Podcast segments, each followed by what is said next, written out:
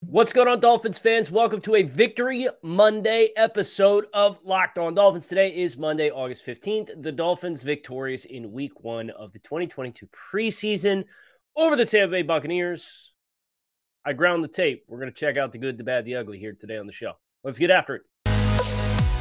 You are Locked On Dolphins, your daily Miami Dolphins podcast, part of the Locked On Podcast Network.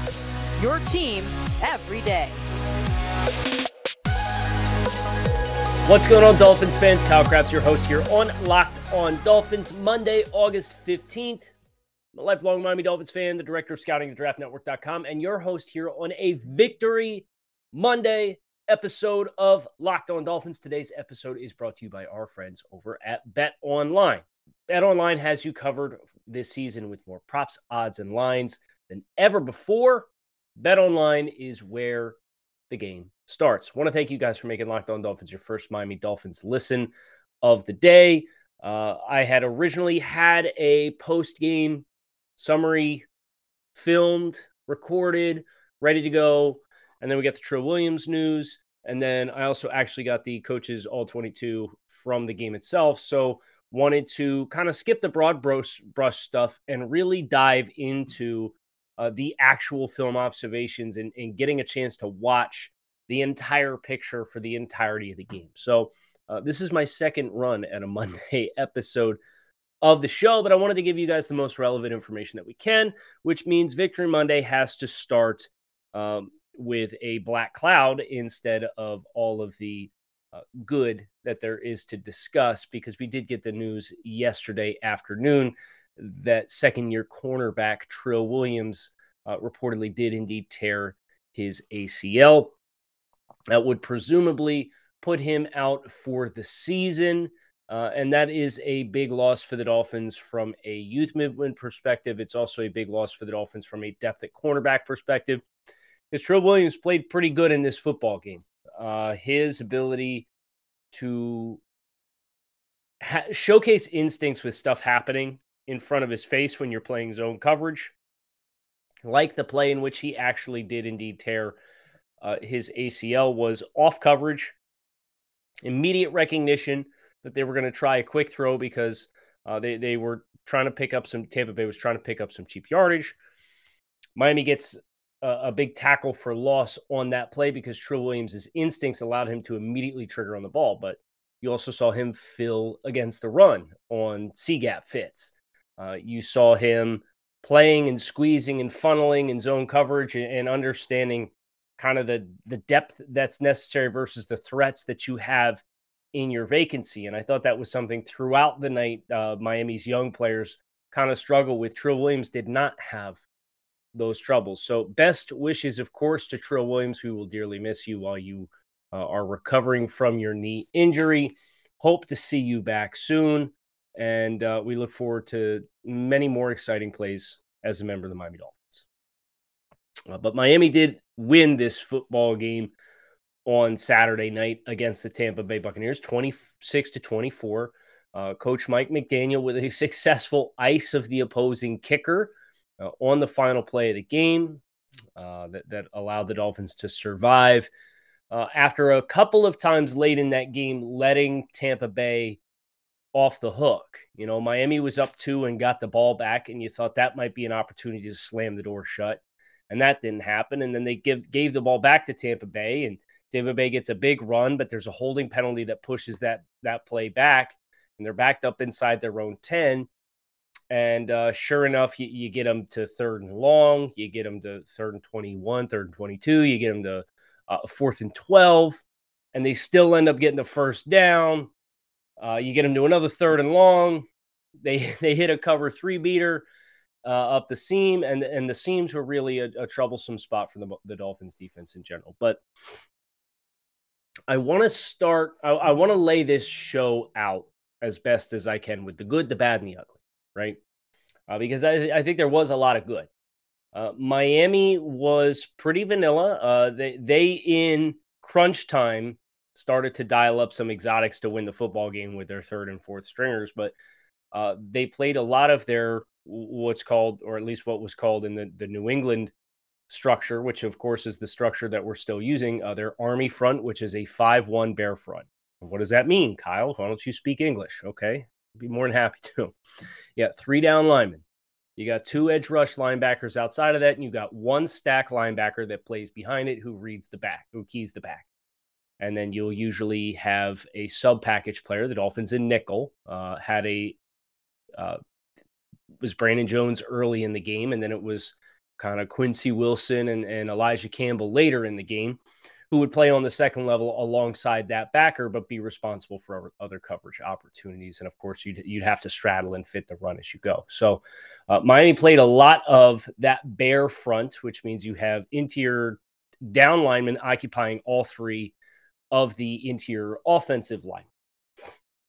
And early in the game, it was Duke Riley stacked behind it. Then you saw Sam Eguavoen stacked behind it, Calvin Munson, uh, Channing Tindall. You know, you, you, got a good rotation, a good taste, a good flavor for all those guys playing stack backer in varying degrees throughout the course of the game.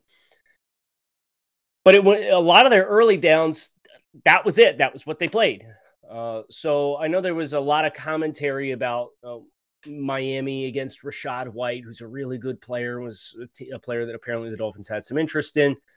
I'm unconcerned with some of the chunk plays because at the end of the day, Tampa Bay rushed the ball 31 times for 88 yards right? Like you, you actually, at the end of the day, your total body of work represented fairly well defending the run with this five man front, which you were pretty persistent with playing uh, in the early downs. And then you got into your third and longs and you saw a little bit more willingness to kind of get exotic and get in your 5 0 pressure package a little bit, but uh, still a lot of cover three.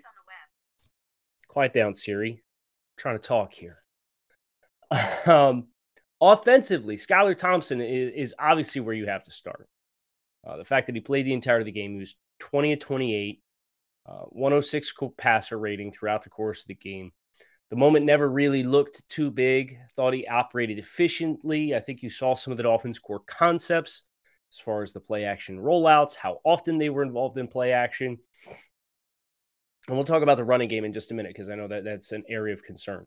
But if I look at this Dolphins offensive depth chart up and down in its entirety, there were a couple of standout performers uh, for good. You know, I, I, thought that Cedric Wilson early in the game showcased himself well. Lynn Bowden Jr., of course, with the touchdown pass on a nasty double move. Vertical stem, little head nod inside, little stutter, get up over top. And they really went after, I believe it was Zyon McCollum, number 27, the, uh, the rookie from Sam Houston State that they went after. But that's good awareness to hit a double move against a, an overly aggressive young player, uh, which is exactly what the Dolphins did. And props to Bowden Jr. I thought he, in general, had himself a really nice game. Uh, got to see him on special teams. He was productive returning kicks.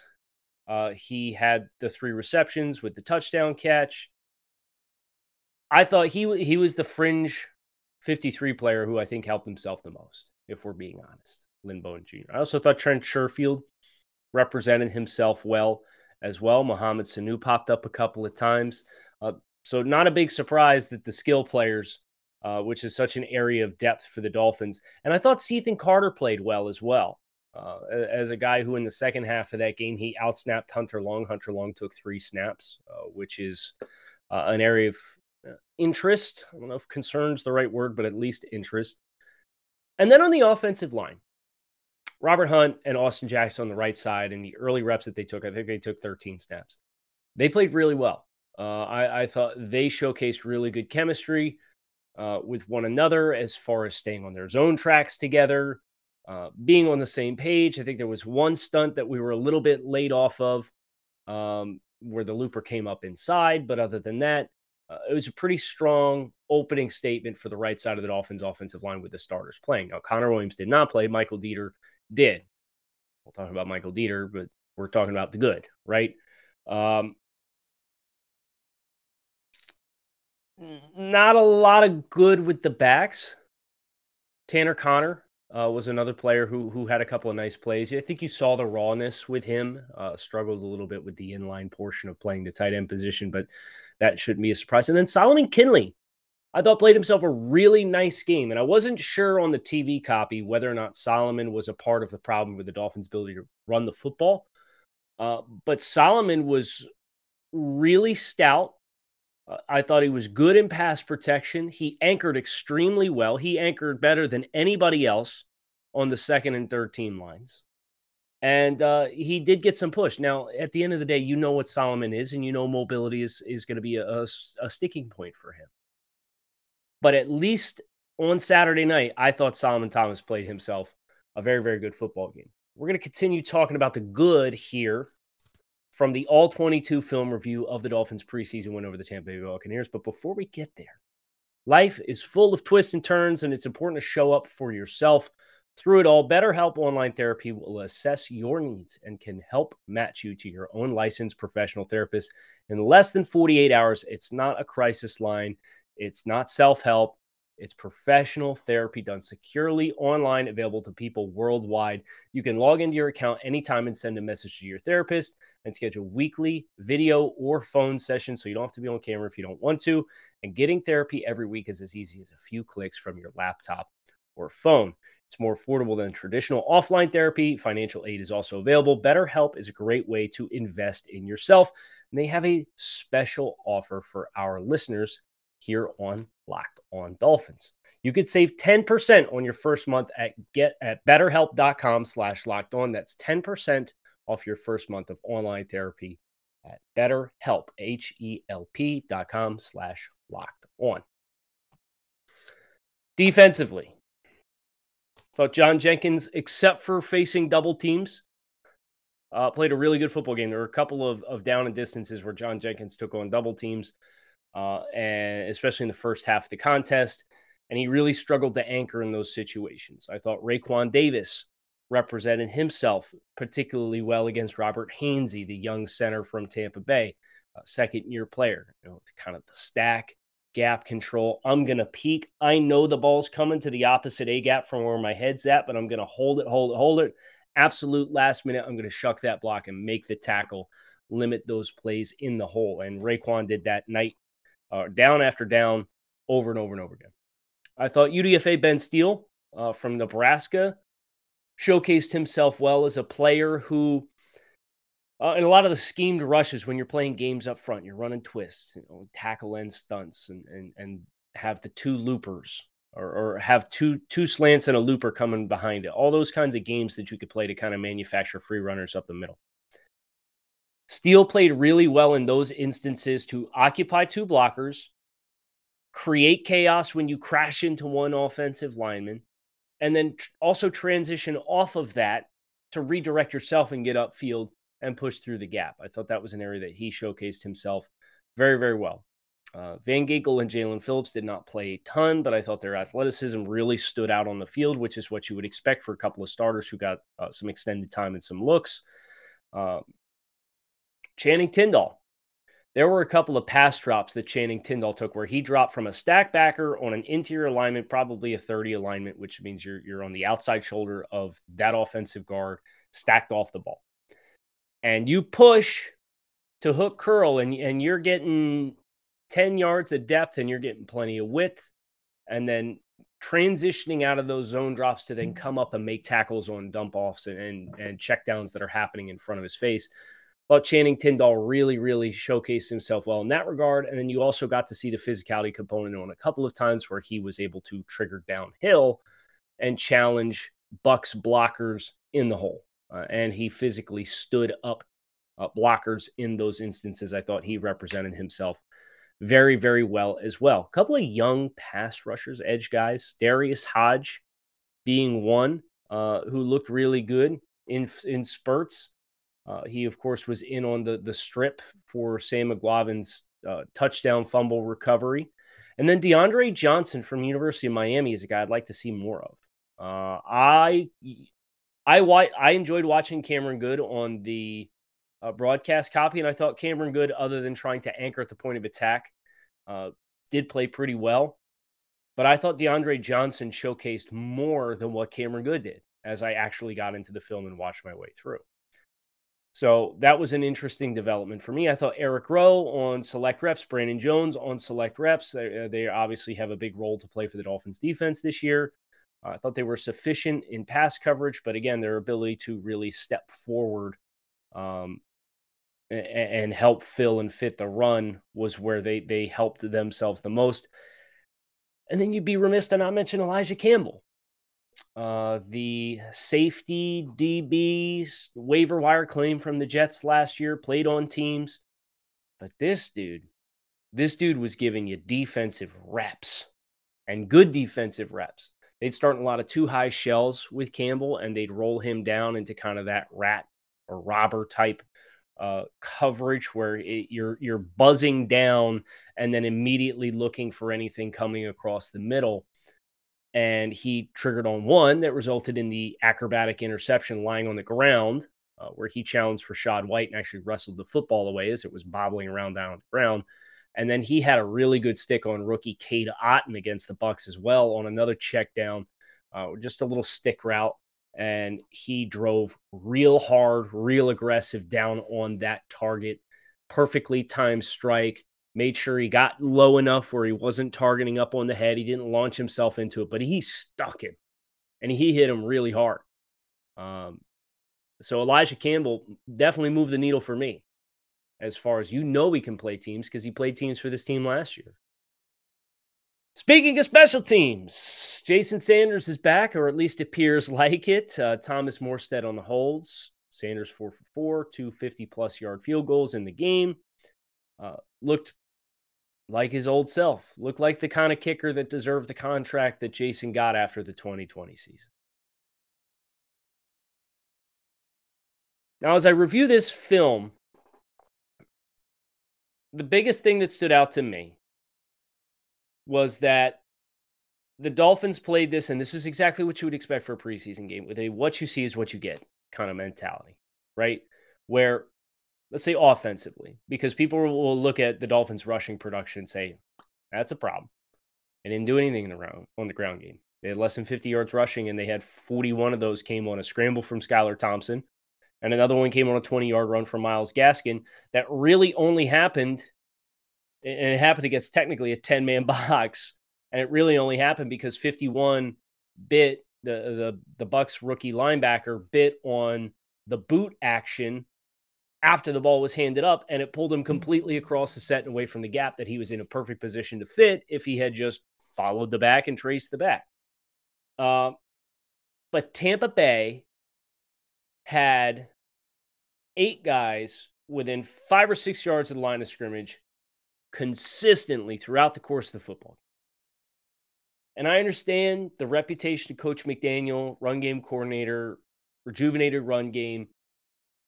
But if you're going to get eight guys within six yards of the box and you're going to play man to man or you're going to play cover three, so you got a free high safety playing in the middle of the field, and then you got corners that either going to play bail tech and play cover three, or they're going to play man to man on the outside when you don't have your two most, three most, two most dynamic players on the outside, Jaylen Waddle and Tyreek Hill. What do you expect? You want to run into a brick wall? like, um, so I'm I'm glad the Dolphins implemented some play action and, and didn't they they took what the defense gave them, right? And that, that's usually you hear coaches and quarterbacks talk about that. Yeah, we're just trying to take what the defense gives us and stay efficient. It's what the Dolphins did. Uh, the the Bucs said, "You get a seventh round rookie quarterback that's going to play the whole game. Okay, we're we're going to make him beat us." And courtesy of a team effort, good special teams effort, a couple of turnovers on defense, and efficient play from Skylar Thompson, they did. And I think that that's the macro picture uh, good as well. Uh, just kind of getting into a couple formations that the Dolphins were facing and faced themselves versus you know defensively what the Dolphins like to live in. You saw both of these teams kind of decide, hey, here's what, where we want to live. Here's the kind of front and, and personnel we want to present. And unless it's obvious down and distance situations like third and long, we're really not going to get out of that.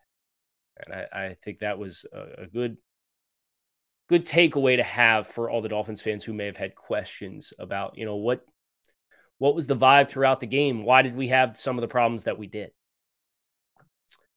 But it's time to transition into some of the players that I, I wish we would have seen a little bit more from. We had the bad and the ugly. And I'll start with uh, a couple of interior offensive linemen who were disappointing on first watch uh, Liam Eichenberg and Michael Deiter on the offensive line. Uh, too many plays where these guys didn't keep their balance or on the ground. And I understand we're getting used to new tracks. I understand Michael is tr- coming back from a foot injury that had him in a boot like two weeks ago. So I'm sympathetic and I'm not like, I'm not saying we got to blow this up, right? Uh, and the Bucs, to their credit, have a lot of depth on the defensive front. This is one of the best run defenses in the NFL for a reason. It's not just Devin White, the linebacker who didn't play. Uh, so I, I'm not overly panicked, but I did not think Liam or Michael Deiter played particularly well when they were in the game early on for the Dolphins. I think the same could be said for Robert Jones. Um, and he played deeper into the game. He played a much bigger sample size than Deiter and Eichenberg did, where he, like maybe they would have settled in. Uh, I thought Robert Jones really struggled with uh, keeping his feet alive and keeping blocks framed. Uh, there was a couple of, of late stunts where he didn't get his head back around to feel it. And as a result, he's catching the full momentum of defensive linemen who are collapsing him and pushing him back into the pocket, or you're getting free runs at your quarterback. Uh, so that that was one that stood out to me as well from the second group line. Hunter Long, three snaps. First one was a complete whiff coming inside across his face that flushed Skylar Thompson off his spot. Was fortunate it wasn't a sack. And he did come back on his second rep and he actually had a really nice block on the edge, but that's not the sample size and the workload that I'm looking for for a player who needs to put his foot on the gas and needs to wake up a little bit. Uh, I, I would generalize the performance of, of, the entire running back room. Now, Sony Michel played slightly and, and, ran tough, and but you had Myles Gaskin, Salvon Ahmed, Gerrid Doaks, and ZaQuandre White. And those four guys, you're probably fighting for one roster spot. I don't know that anybody did anything to stake a claim to taking that spot. Gerrid Doaks uh, had a couple opportunities to put his pads down in the hole and really churn out a couple of tough yards. He did convert one short yardage situation, uh, but he just didn't run with the weight that I thought he was capable of when he was coming out of Cincinnati. Uh, and, and, Gaskin, he he had one pressure pickup where he came across the set and got totally blown up, uh, like put on his back by a DB and that was kind of where he regressed last year was hoping to see some more stability there. I don't know that we necessarily got. On the defensive side of the ball uh, benito jones had a couple of splash plays and i thought he was relatively up and down. But for a nose tackle uh, you go back and you watch the second touchdown that the Bucs scored which was the rushing touchdown where they got down in the low red zone. And uh, Benito, on all of those red zone runs, was completely uprooted, out of his spot, didn't hold his gap, and it really exacerbated some issues with, with the backers behind him trying to negotiate and fit the run. So uh, Benito Jones had up and down. There were pros, but there were cons, and I thought the cons relative to the position that he played uh, was one that I was was hoping we wouldn't have to see. Uh, tackling in general was tough. It was a tough showing from a tackling perspective. Brandon Jones had one where he came too flat on the crosser from Tyler Johnson and knocked out two DBs, or it was Duke Riley and Noah Igbinoghene. Um, Sam Eguavoen had another one over the middle where he had a kill shot on a wide receiver. He missed the tackle. Wide receiver spins back out the back door and gets a lot of chunk yardage. Uh, so I, I, certainly hope tackling is going to be a little bit more of a point of emphasis this week. I know they, the Dolphins are trying to walk the tightrope between sports science and being ready for the start of the season and, and workload management versus full contact. Uh, but this was kind of a, a, rough awakening for a lot of Dolphins players who missed a lot of open field tackle opportunities that you can't have when you play New England, when we're playing for keeps. So uh, I thought that was the big picture takeaway uh, for the Dolphins there. Uh, Keon, or excuse me, not Keon Carlson. He pl- he played well when he was it was in. D'Angelo Ross, number thirty five, was a player who, from the practice clips, it appeared as though the Bucs had a lot of success going after, and they had success going after him. Uh, once again, uh, on the field, he gave up the the touchdown reception, the the fade from Kyle Trask. That was a ball that was put over his outside shoulder. His eyes come back inside. Uh, but he there was no attempt to work his eyes back to the body of the receiver and challenge to make the catch. And as a result, you give up a touchdown. That's not the kind of performance that you needed from Ross, who was a player who I think has really struggled to get his feet underneath him in general. And with some cuts coming this week, uh, I thought he had the kind of performance that really puts him in the danger zone of not seeing the end of the week. I thought uh, Elijah Hamilton had a pretty up and down game as well. Uh, another street free agent from 2022. Uh, and then Calvin Munson, who has been a guy who's kind of lingered, been on waivers, been on the practice squad, been on the 53, played some teams. A couple times where I thought he was a little. There was one play in particular on that drive that ultimately led to the Bucs' missed field goal, where he went to trigger and shoot a gap as the Mike backer, uh, and he was way over aggressive to shoot that gap. He caught a little bit of contact on his way through the hole. He got knocked two holes over. Uh, and it was actually the run. I think it was the run that actually had the holding penalty called that would have started that with like a 20 plus yard run where the, the run wound back out the back door. Uh, but they did call a holding penalty on the play. It was um, one of the DBs that got the holding call and, and had it pulled back. So um, those were a couple of players for me who, and, and then Braylon Sanders had the one opportunity to catch a ball with uh, Skylar Thompson scare, staring down the barrel of some A gap pressure on a third down when you are trying to ice the game. And Skylar Thompson could not have put that ball in a better place. It was thrown with a lot of anticipation. It had to be thrown early because we had a free runner coming down the chute at us. And he put it in the perfect spot where if Braylon Sanders had looked for the ball and put his hands up, it was about a foot out in front of his face mask. Would have been a very easy in stride catch to move the chains, convert, move you into plus territory. Uh, but instead, he was just kind of late getting his head up, late to react to the ball as it whizzed by. Uh, so I just thought that was a missed opportunity for a guy who needs to make some plays to kind of stake a claim to try to push for a roster spot. Thought that was the bad. The ugly. okay. Your offensive tackles made it impossible for you to evaluate any hope that you had of getting any kind of momentum in the run game against stuff boxes. Larnell Coleman uh, got bull rushed by a 240 pound edge rusher in Cam Gill. Can't happen. That was the first sack of the game. Then you had uh, Kion Smith who completely busted on the right side on the second sack of the game, which when I watched it live, they got so much push, I thought they were hot, which means you have more rushers than you have blockers. And said Skylar, and still Skylar still can't take the sack there.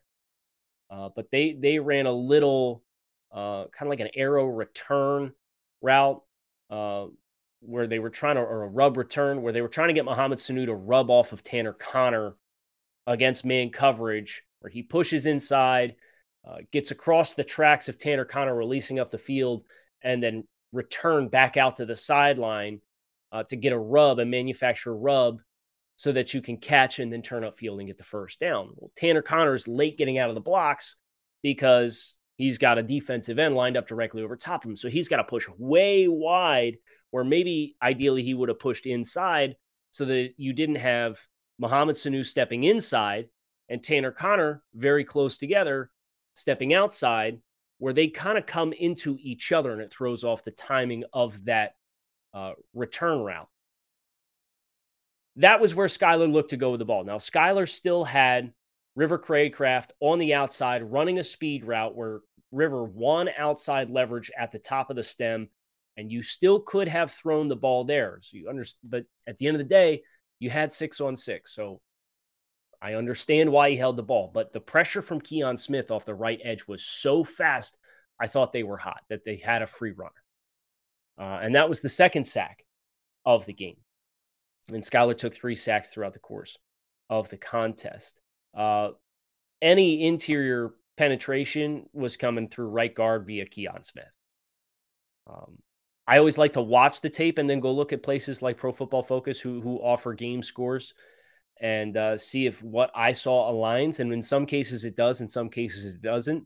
But I can tell you that Kion Smith was the second worst graded offensive tackle in all of football, uh, according to Pro Football Focus. And I would agree with that assessment. It was a really, really tough watch, and it blew up a lot of your opportunities to evaluate the players. And that's the tough spot you're at in the preseason, right?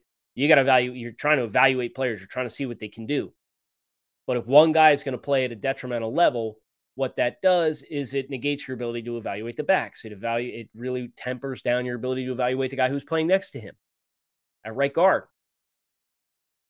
So now I did think he got a couple late reps over at left tackle, and I thought he looked better. Now, does that mean he's exclusively left tackle? Maybe. And if that's the case, well, you're a street free agent, undrafted free agent from 2021 uh, who does not have swing flexibility.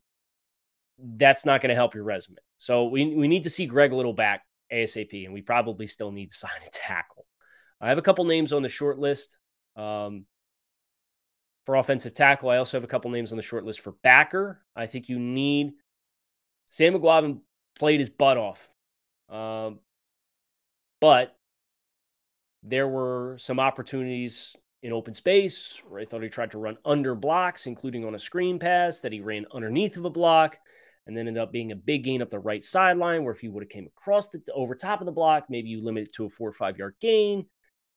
The missed tackle, a uh, little over aggressiveness. I think you might want to have an insurance policy to play as a thump backer. So I'm not saying Eguavoen's off the roster by any means. He's going to play teams and be very good. And I think he's very good when he's playing forward as a pressure player in your sub package groups. But if you're going to carry six, stack backers. You got Roberts, Baker, Eguavoen, Tindall, Duke Riley.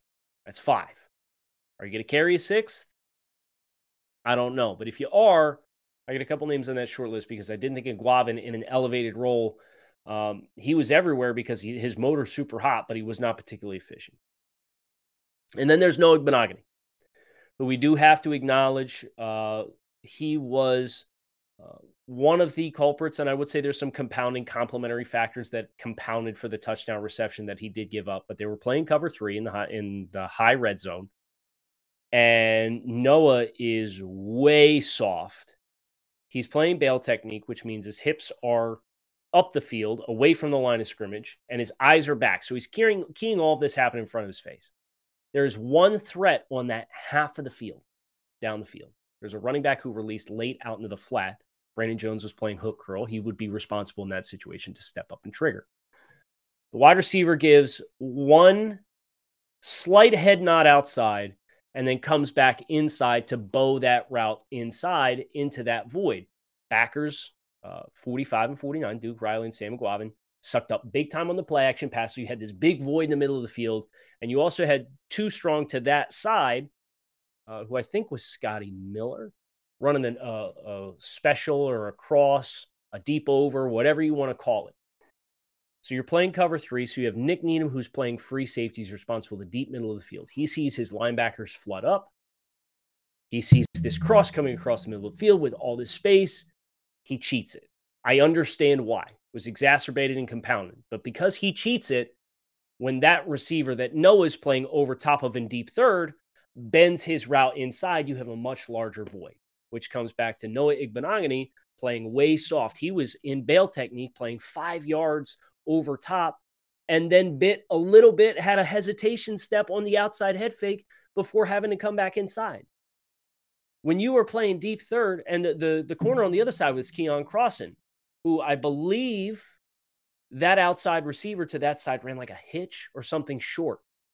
Keion Crossen didn't continue to sink and get depth. He squeezed and clamped that route because there's no other threats there. And then as the over route declared, then you saw Crossen start to drop off and push in case the ball was thrown flat. He could undercut it from that deep third and make an interception. Well, Noah Igbinoghene, because he's playing so soft and he is is over eager to react to the first move that happens in front of his face, he creates this massive void and window, and it's not enough close ability. And I thought that was a general theme throughout for him playing zone coverage is the reactiveness to the ball. The Dolphins are playing look like co- it was it was cover 2, right? Not cover not two man, but cover 2 where you are responsible for flat as the corners on the outside. You got two high safeties they they play the deep shell. Your linebackers and everything are responsible for everything in the middle. And he's playing cover two, where he's tilted in and he's looking right down the chute at a tight end that runs a stick route. And you have the quarterback who opens to that side and is staring at it. And the quarterback's hands break, which is usually an association for he's throwing the ball because he's initiating his throwing delivery. And Noah took four additional steps backwards while seeing all this happen in front of his face and I, I, you know, I generally pride myself on being very sample size oriented. I, I try not to make too, too many knee jerk reactions, and I've tried to be extremely patient with Noah Igbinoghene. Even if you go back two weeks, I said, yeah, you know, he's he looks better improved in training camp from being here than what he was the year before when I was here. But if Noah Igbinoghene is going to play, he's going to have to play man coverage because I'm highly concerned about the instincts in zone. If you're highly concerned about the instincts in zone, then you could forget about the potential of shifting into safety, right? Which is so what's what is that the next step for him? I don't think so.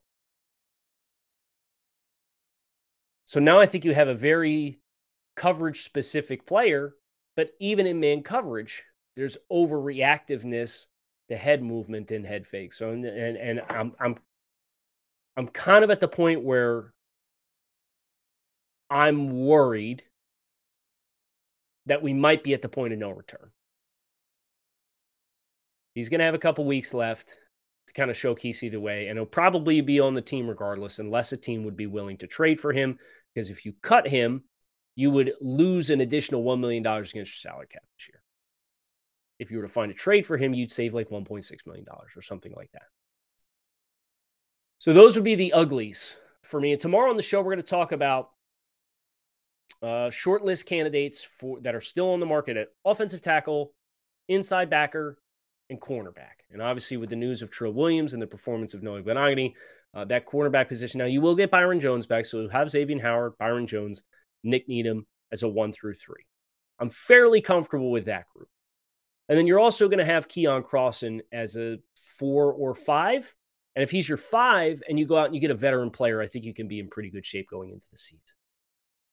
But that means the Dolphins will have some work to do. And we're going to talk about that tomorrow on the show. Fins up. Keep it locked in right here on Locked On Dolphins, your team every day. We don't just say it, we live it. Make it a great day. I'll talk with you guys again tomorrow.